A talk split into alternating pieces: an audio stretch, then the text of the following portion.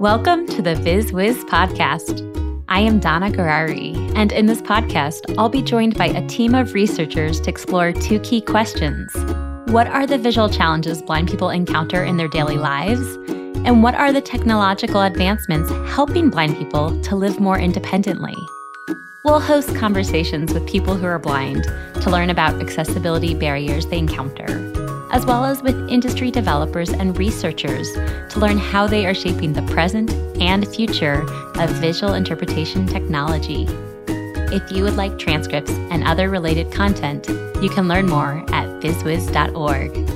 Check out the show notes for a link. Hello, and welcome to this panel discussion of the VizWiz workshop. My name is Danna Gurari, and I am an assistant professor and the lead of the Image and Video Computing Research Group at the University of Colorado Boulder. I am so excited to have with us today three panelists who are going to bring a range of perspectives around the development of computer vision technologies to meet the interests and needs of people with vision impairments. First, we have Robin Christopherson to share the perspectives of people with vision impairments based on his personal experience as well as his professional role at AbilityNet as the head of digital inclusion. We also have Saqib Shaikh to discuss the development of industry products that use computer vision to assist people with vision impairments. Saqib is an engineer manager at Microsoft, where he founded the mobile phone application called Seeing AI, which uses AI to describe users' visual surroundings, such as recognizing objects, currency, and text. And finally, we have Marcus Rohrbach to speak with us about the cutting edge of computer vision research. Marcus is a research scientist at Meta AI Research and is most well known for his work at the intersection of computer vision and natural language processing. Welcome all. It is a true pleasure to have each of you with us. And with introductions completed, I am excited to now dive into our panel discussion. So to begin our conversation today, could you please share about what has surprised you the most about progress that has taken place over the past 10 to 20 years around technologies that provide visual assistance to real world users. Saqib, could you kick off this conversation? Well, yeah, I think when you think over such a long time, like 10 or 20 years, it's funny to think how much has stayed the same and how much has come so far on. So it was maybe 2004 the first time I saw a video call. And for many blind people, that remains the way of getting remote sighted help, is just making a remote video call. But of course, it's so much more available today. And I think it was about 10 years ago, the first time I saw both remote human assistance via an app, as well as the first glimpse of AI that could sort of describe what's in an image, though 10 years ago was so basic. So it's interesting that on those time horizons, they are the um, basics of what we have today. But my goodness, things have really, really come a long way. Automated image descriptions, yes, they leave a lot to be desired in terms of context, but they really are getting quite good to give an idea of what's in an image. And when it comes to human, remote human assistance, um, with crowdsourcing solutions like Be My Eyes, suddenly, in addition to make that video call to your loved one, you've got this army of volunteers around the world who you can call on. So, yeah, technology has really built on those fundamentals, those foundations, but come such a long way. Great. Robin, would you mind sharing your thoughts?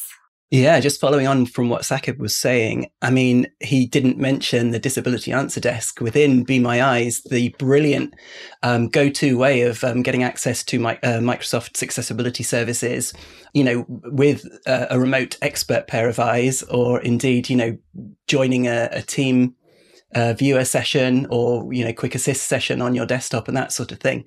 So all of these technologies, as Saqib was saying, have been around for a while. But certainly in the last sort of 10 years or so, I think the real power is that they're now with us all the time in the form of a smartphone. You know, scanners, desktop scanners, and, you know, cameras and all these other kind of um, object recognition have been around for a lot longer, like Saqib was saying.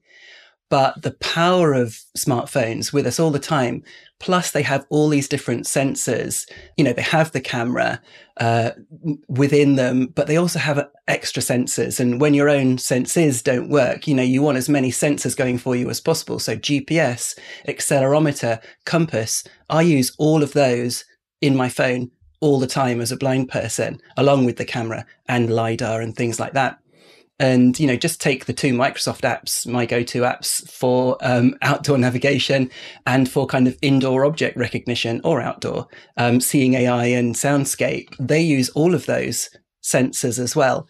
So i think as Saqib was saying it's the coming together of all of these disparate you know longer standing technologies but in a format that is so much more democratizing. It's with you all the time um, it leverages all of those in really clever ways. It brings them all together, plus the crowdsourcing that um, Saqib was talking about as well. You know, so we're living in really exciting times. And as Saqib was saying, you know, there's still quite a way to go when it comes to replacing humans in the AI side of things. But I know that um, his team are working hard on that as well. So yeah, we're living in exciting times. Thank you, Robin. And Marcus, would you mind sharing your thoughts? Yeah, I, am not sure I can add too much to it. I think that was a um, great summary to uh, from from Robin and Saqib. Um, I still feel like that there was like this sort of there's an amazing um, AI sort of revolution over the last definitely over the last 10 to 20 years. Um, so in artificial intelligence and what we can do with machine learning. And I think it, I feel like uh, we are still sort of a brink. I mean, there, there's been, of course, significant progress, but I think the sort of the the visual assistance um, to users is still sort of we still I feel like the field is further than how far we are with uh, with the ability to to to assist users and uh, um, I might not know all the applications as well as, as Robin and Saqib, but I feel like there's sort of probably we're going to like in the next maybe five years or so. I feel like there's still going to be a significant advancement just by the advancement the research field has made, which is not sort of yet maybe in, in sort of applications and um, especially not in, in assisting uh, real users. Great, Marcus. That is a great segue into my next question, which is what do you see as the current limiting factor or barriers in developing better visual interpretation technologies? And so, Marcus, would you mind kicking off that conversation? I mean, I think on the one hand, I think there's still sort of, well, we have sort of this, at least in the research community, and sort of that's sort of uh, most of my expertise lies. There's sort of a lot of, of data, um, of, of general data out there, but sort of the amount of data which is there to, to train sort of assistive, multimodal assistive technologies is sort of somewhat limited still. So I think, of course, sort of the VizWiz data set is, is a central sort of way to test things, but it's still sort of from the size and the, and the breadth is still sort of not as far as we would need to um, build really strong uh, applications and study really hard tasks. Thank you. Saqib, would you share your thoughts? Yeah, as Marcus was saying, data is a huge one. Sometimes we call this like the data desert. There just isn't enough data um, relevant or applicable to people with disabilities. And that sort of comes to the bigger point that we're, while we're working on these huge scale models, which try to generalize to everything. We've made huge strides there. But I also think, on top of the data sets to support those huge models, we'd also need some way of personalizing for the individual and acknowledging that every context, and that context could be the kind of photo, like is it a social media post versus real world, etc., etc., but also the person's environment, location, interests, all the way through to what's of interest to this person right now. So I think we're going to see advances on both sides. The the large scale machine learning, computer vision, which will try and create these large scale general models. And for that, we need the diverse data set, which is representative of people with disabilities. But then I'm excited about personalizing that on the other side to be context aware and human aware of the individual. Thank you. And Robin, would you share your thoughts about what are the current, current limiting factors in developing better visual, visual assistance technologies? Yeah, I'll start by echoing Marcus and Saqib, Saqib because, you know, data is king and it's really, really important that as much relevant uh, data sets are, are pulled together to feed the neural engines and the AI. Um, brilliant announcement by Apple recently that they have uh, they are including door detection in their next OS, so that um, that last sort of five yards problem that you know a brilliant app like Soundscape can get you to within spitting distance of the door. That's not a good uh, metaphor, is it? Um, within you know not quite touching distance of the door, and then you um, have trouble finding the door. You know, so often I'm feeling windows in a shop. Does this feel like a door? If I just keep going a little bit longer, you know, you finally get to the door or somebody takes pity on you. Um, so they've obviously put a lot of effort into the data sets around, you know, capturing what thousands of different doors look like probably and not only that but door handles they can recognize whether you know the kind of door handle that they're seeing on this side of the door does that imply it's a pull or a push or a turn and they're also grabbing the text from, um, you know, are there any signs on the door about push? Are there opening times or names of the um, store or whatever it might be next to the door as well? So all of that is built into uh, the magnifier app in iOS in iOS 16. So that's really, really good. And they must have had to put a lot of uh, time and effort into doing that. So that's absolutely brilliant. I think though the main barrier is just time and resources because there's so much potential here. I was talking to Saqib offline a couple of weeks ago, and he's got a big wish list for uh, seeing AI, and it's just a question of time, manpower, and you know making sure that those can be brought to to the user as well. So you know the teams that work on these probably are 10 times as big as they were 10 years ago but still you know that I think that the sky's the limit, really. And it's just about prioritizing it within these organizations that are doing good work. Awesome. So that's actually a great segue into my next question, which is could you describe how you envision technology will work in 10 years for interpreting visual information for real world users? And this can be anything from, you know, what will the skills be that the technology has to what is the form factor and how it will be delivered. And so, Robin, would you mind sharing your thoughts first? Yeah, I think, I mean, these guys, I'm sure, have got a lot more to say about interpretation of images in a sensible way. So not only can you, you know, point your camera in camera mode and take a snap or in video mode in light, you know, real time and, you know, capture the different objects that are in there and their trajectories and telemetry, but, you know, using LiDAR, for example. But how do you then interpret that in really meaningful ways? And what are the key bits of information that you need? And that's about context. And I'm sure Saqib will want to talk about that. But, um, you know, these days we have uh, AR type glasses for people with low vision that can put a, a sort of a white bold line around edges with using edge detection um, and around door frames and stuff like that to help them better interpret their environment for safety and navigation reasons. And I could imagine that that would get more and more sophisticated so that whatever your particular preferences were for colors, for high contrast, for, you know, really highlighting different objects, that could be done really well in real time with something that doesn't feel like you've got a great big bucket on your head or kind of big gaming rig or something. So much more kind of discreet everyday wear and maybe if you've only got a little bit of vision left at the you know left hand side peripheral vision or something maybe that that could be where the the sort of central vision bit could be shifted to so that you get a lot more of an idea about you know your useful bit of vision is being used for the thing that's directly in front of you that sort of thing. But yeah i could definitely see ar or vr being used to give people the exact uh, visual interpretation of the world that they want. Maybe if it's a really busy background behind the thing that you want to look at, it would just green screen that background out, you know, a bit like blur or portrait mode or whatever to make it a much simpler for them to concentrate on the things that they need to see. So yeah, I think the sky's the limit, as I say.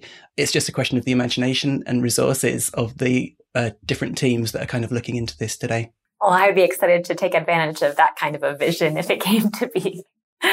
Marcus, would you mind sharing your thoughts about where we're going to see technology go in the future? Yeah, so, so I think one one um, exciting avenue is that sort of I think visual interpretation becomes maybe much more useful for um, or important also for lots of applications which don't center around um, low vision users and visually impaired users in general, but also for for the general population that might spring much more investment in, in this in this area. And um, I mean, we've, been seeing um, several companies also investing in classes and augmented reality, and this this being such a a big market, if it's available for everyone, there will be much more investment, and hopefully this will allow for technology to evolve much more. That having classes which can assist you, for example, or other wearable devices can be much more powerful and sort of be sort of more continuously assisting everyone with with different abilities, with different disabilities, to sort of have sort of a natural interaction with um, artificial intelligence and, of course, with other people. Thank you. And Saqib, would you mind kicking off this final this question? Yeah, big picture. Really, if you imagine that there are a billion people with some form of disability, but then actually every human is different. So I really imagine that the future of this technology is about becoming more aware of the human. So, can we build systems that observe the world around us via sensors like the camera or LiDAR or anything else, or maybe network sources, and build up that model? And we've started to do this with LiDAR and augmented reality with the Seeing AI World channel, where you build up an understanding of what's around you. But then you also build up an understanding of the human you're serving. And every human is different. And then you convey what they want to know, reactively or proactively at the right time. And in this way, I want to be able to walk into a party and to be able to know where my friends are. I want to be able to join the end of a line. I want to be able to, I know, do so many things, which are currently challenging. But to remember that every human has their own challenges but also has their own coping mechanisms. And for then AI to fill in all the little gaps, I kind of really, for me, I, I sometimes imagine it as a little, a little agent sitting on my shoulder, whispering in my ear. I really want that advocate for me. And I really think we can get there with advances in AI, wearables, and HCI. Thank you. So I think that's a really interesting point about thinking about, you know, how do you personalize, but more generally, how do you go about deciding what information should even get included when you try to interpret visual information? And so I would love for us just to talk a little bit about, you know, what do you think should be the process for deciding what information to include in a visual description? Because at some point, the AI developers are going to have to make that decision. um, and so, Saqib, would you mind starting this conversation? Ideally, you would put that in the user's control. Because if you're going to just generate one sentence, one caption per image, then it needs to be the right one. But if you could generate, perhaps start with a very verbose, rich caption, but then allow people to zoom into different things, like having either visual region of interest, but also perhaps a uh, topic region of, uh, not region, a, topic of interest. Um, I think that would be really powerful so that you can say, hey, this is a person standing here, da, da, da. but you could say, actually, you know what? I'm really interested about what's behind the person. The person just happens to have come into the photo. And suddenly you'll get a whole different description. So I think that ability to zoom in and out, include and exclude different objects, regions, will be very cool. Great. Robin, can you share your thoughts about how we should go about deciding what information should be included within these visual descriptions? Yeah, I mean, it is a difficult one. And like Saqib was saying, you know, it's really down to personal preference, also time constraints. You know, I think in Microsoft meetings, often they uh, say they're, you know, uh, give a brief description of themselves. And, you know, that's kind of time constraint. So context, as Saqib was saying about, you know, what being able to kind of interrogate other aspects of the picture on demand rather than giving you a great big long spiel about every kind of aspect of the picture um, is another kind of example of that. I think how Seeing AI does it is really good in the for the kind of succinct summary. So you know, thirty-eight year old man with brown hair and um, blue shirt, wearing glasses and looking happy, that sort of thing. You know, that's kind of a good succinct description. But then there is this argument that says, you know, there are sensitive areas around body shape, for example, race, all this kind of thing. You know, have they got a facial disfigurement, that sort of thing, which other people who can see or have access to. So there is this argument that says, well, you know, just because blind people don't happen to be able to see that person don't they still have a right to have access to that information? So, you know, at lower layers of information that you could ask for, maybe the fuller description would actually include body shape and, you know, other striking features, um, because we kind of have a right to know. So this goes on to the kind of whole ethical thing. And there's certainly a lot of ethics around AI and you know the integrity of data sets and that sort of thing and they certainly aren't well representative of minority groups so yeah there's kind of a whole discussion around that but i, I just totally agree with Saqib that i think you need to be able to interrogate at different levels and i think we do have a right to know Thank you. And Marcus, could you talk about what it's like from the computer vision perspective of deciding what information to include in a visual description? Yeah, I mean, I think that's it's a very hard problem in, in general to to decide on this, and actually, even like have models learn these different different variants and make them personalized, especially because it's sort of there's sort of again sort of going back to what, what you said earlier, there's sort of very limited data which allows to learn this sort of personalized aspects and learning how to personalize the different captions or different information you want to provide to, provide to a user. So if you would have this ability to, to sort of that the model actually can guess, especially if the model is over time is the same user, ideally it can guess what the user wants in a certain situation. And then only the, the user can maybe fine tune sort of the additional information they want, if there is a question or with maybe different maybe with pointing. There could be all kinds of, forms of interaction beyond language. So maybe language is the most natural one. And of course, it, it is actually very challenging to talk about body parts and race and, and gender, just because that's very difficult for AI to, AI to handle to be not biased. And it's also a societal question. Um, so I think there has to be also um, just a discussion in the society what is what's the right thing to do there. I think it, it shouldn't be the AI alone deciding that or, or developers deciding that. Probably like a society thing. And, and maybe there's also a localized society thing. So maybe in some societies people are more open to that and other societies are, are less open to certain things. Thank you. So slightly switching gears, I'd like to now talk about something we've already addressed in this discussion, which is the issue of how do you go about um, creating these large scale data sets that typically we need to develop visual assistance technologies. And so we know that these kinds of data sets are very, like, they're the foundation for us to evaluate computer vision models, but also often to even train models.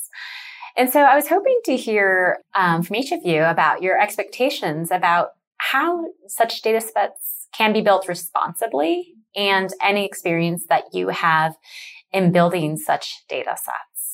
And so maybe Marcus, would you mind starting and sharing some of your perspectives as someone who develops the cutting edge of computer vision technologies?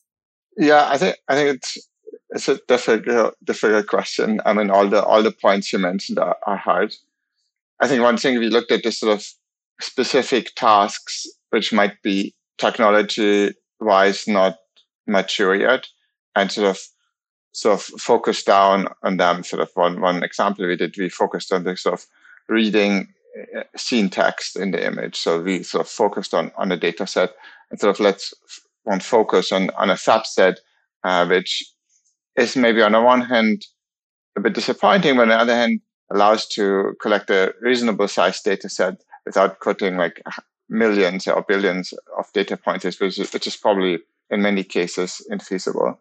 I don't have a good answer about sort of the um, what is the best way to get diversity. I mean, ideally, you get all these diverse sources of data with respect to image, with respect to users, but it's easier said than than actually done um, because typically lots of data is not available. Lots of users are not um, maybe uh, don't want to share the information or don't are basically not maybe connected to phones or internet as well as, as other parts of the, the society. That's really difficult, difficult to actually do this like really fair. And I think in part it will always be, there will be always some imbalance in the data. So the other side is I think there has to be some algorithmic side which takes into account that we won't have completely balanced data. That won't just happen. There will be always bias. There will be always sort of not capturing everything the same way. That's just how, how the world is. So, so even if, if you would capture the entire world, I think it would still not be fair because there's just smaller populations and larger populations. And we have to just have AI or whatever technology we're using, be aware of that and, and design design accordingly, which is of course very hard. And, and I think sort of a part of active active research. Thank you. Saqib, would you share your thoughts? Sure. So I, I think of this again as before on two fronts the big data and the little data. So we're working with our responsible AI team at Microsoft to see seeing AI processes millions of images every year, mostly taken by people who are blind, or certainly, you know, requested by people who are blind. And so we have a diverse variety of photos coming through the system. We don't keep any of them today for privacy reasons because we don't know the, the people submitting the photos don't know what's in them at the point of submission, etc. etc. So we're working with a responsible AI team to think what is the best way to allow users to opt in with meaningful consent, and what does that mean down the road if something were to change or they change of their mind or all these interesting questions around privacy or PII. And then that's just for gathering a data set. But then, of course, you need to be able to process that and either get it labeled or use supervised or semi supervised techniques where you don't need so much labeling. So, that all of that is actively being investigated so that you know these millions of photos could we use them to further improve the state of the art for people who are blind so that's on the big data. But then, as I said before, at the end of the day, we're all humans, we're all individuals. Um, someone with three dogs said, I'd love to know in which photos was which dog. And I'm like, at that point, really, that comes down to the user experience and allowing someone who's blind to be doing the teaching, not only the consuming of the model, but the creation of the model. So we're also working with the researchers on that. So, how do you um, how do you get someone who can't see an object to teach an object such that that gets included in the descriptions because it's something they're interested in? Thank you. And Robin, can you share, share your thoughts about how to go about building data sets responsibly? Yeah. Um, first of all, I want to very briefly go back to what Marcus was saying a while ago about um, ideally the model or the machine learning would would um, learn how much information you want and kind of curate the experience to you. And I think that's a, a brilliant idea in an ideal world, you know, it would kind of learn your preferences and that sort of thing. I do feel like we've got a long way to go from where we are today. If, for example, the stock responses within the Apple Watch uh, iMessages app, you know, so someone sends you a message and then you can flick down to just below the kind of edit box to the stock replies, and there are things like, um, be right back or, um, I can't think of them. They're just the worst responses ever. And I've never ever tapped on one. And, you know, they, it doesn't learn at all from the fact that I might bring up the keyboard and find the emoji and give them a thumbs up or something like that. They just haven't changed at all. Or if they have, then they're all so bad. I, you know, I haven't kind of noticed that they have. So yeah, I think, um, there's a lot of scope for uh, a personalized experience in the level of information, the sort of data you get um, served up by AI, but it feels like we're in the early stages there, or at least that those particular implementations aren't particularly good. But going back to the question in, in hand, I agree with the guys. You know, it's all about the data set. And I was working with City University in London for their Orbit project, nothing to do with the Braille display, which they created an app uh, with some really good instructions about um, getting uh, blind and visually impaired people to take pictures of the everyday products, not just VI related products like their white cane or their dog's harness or braille display or something, but everyday stuff that they need to find, like their keys and, you know, whatever they need to find their shoes, but taken from the perspective of somebody who's, you know, not, who hasn't got any vision so the lighting might not be great. You know, maybe they're taking them in, in taking photographs of these objects if they've managed to find them in the locations where they you know potentially will have left them in will leave them in future. So the context you know helps with the model and that sort of thing.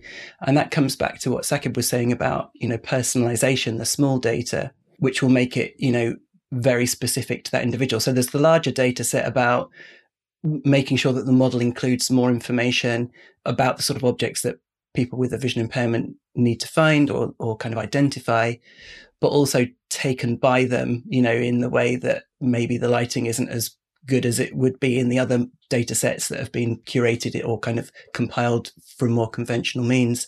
But then the small data would be, these are my very specific keys, or this is my very specific favorite mug or something. And I'd love there to be a training channel in seeing AI. I'm sure that's the kind of thing that that you know Saqib and his team are talking about, or whatever it might be, whatever the vehicle would be to kind of help with it, augment that data set. Because this orbit project would be hundreds of uh, you know users and uh, people involved, whereas as Saqib was saying, you know, for seeing AI, it's just on another you know scale altogether. Thank you. And so now coming to our final question, the premise of these kinds of conversations we're trying to put together is that we believe it really takes a collaboration between researchers, industry developers, and blind technology advocates to advance products and services that are available for visual interpretation purposes. And so for our final question, what I'd love to hear from each of you is your thoughts on what do you find works well versus does not work well in collaborations or conversations you've had. And also just sharing a little bit about any kind of experiences you've had collaborating with people of other minds, whether it's researchers, industry developers, or blind technology advocates. And so I would love uh, for Saqib to start us off with this conversation. Yeah, I think partnerships really are key.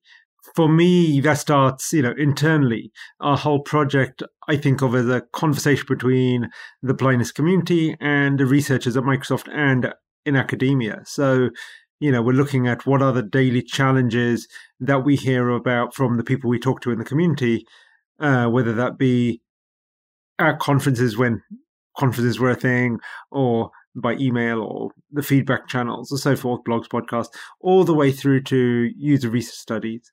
And on the other side, then talking to the scientists at Microsoft and Microsoft Research and our computer vision teams and saying, you know, what's in your bag of tricks that we could use to improve people's lives? And then Microsoft Research also does those academic partnerships. For example, Robin mentioned the Orbit project with University London? University of London, and then also, Danna, you would know the uh, UT Austin collaboration we did on image captioning, and there's many more besides that. Thank you.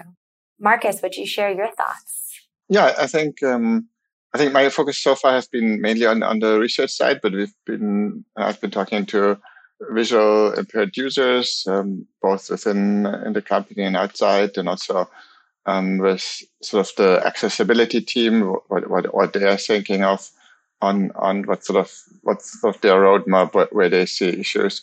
I think I think that's sort of very important to sort of sort of get the context and understand sort of some some of the sort of context out there. I think there's also room sometimes for sort of thinking of things which maybe users might not be thinking of uh, at the current stage. Sort of there might be some aspects which sort of I always bring this example of the mobile phone. I mean, I didn't need a mobile phone or like a smartphone when it didn't exist. So I think, um, sort of, I think there's sometimes maybe some creative. I wouldn't have said, I would have probably said, I mean, me personally, I, I would not need a smartphone, but now I'm using it all day um, for the, all the different tasks. So I think there's sort of sometimes maybe some creativity which goes sort of like if you look like 10 years in the future, which maybe users might not even sort of can even not even think of right now. So I think there's sort of these two ways if we think about sort of products and, and things which sort of in the near future, I think it's it's very valuable. Then but then sort of maybe some for some technology to develop, we have to maybe go go beyond sort of what individual users think. Thank you. And Robin, would you finish us off with your thoughts? Yeah, I mean, I'm ashamed to say that, you know, myself and AbilityNet in, more generally aren't kind of actively involved in setting the agenda of the future of products and AI and that sort of thing. We endeavor to know about what's out there and what's potentially around the corner, but not to kind of set the agenda. So yeah, we're, we're kind of kept busy because we're a pan disability organization. So, you know, knowing about what's out there, how the different technologies work together, if you've got more than one disability, for example, is yeah, kind of a full time effort for us. Having said that though, you know, when you've got a lot of con- connections in different organizations as we have, you know, I definitely take the opportunity to bend Saqib's ear, for example, or to talk to Christopher Patnoe at Google or whoever it might be um, across different organizations to kind of pick their brains and kind of enthusiastically talk about where things might be going. So yeah, I think the more enthusiasts we have out there, the more you know people can start to get really excited about the future and hopefully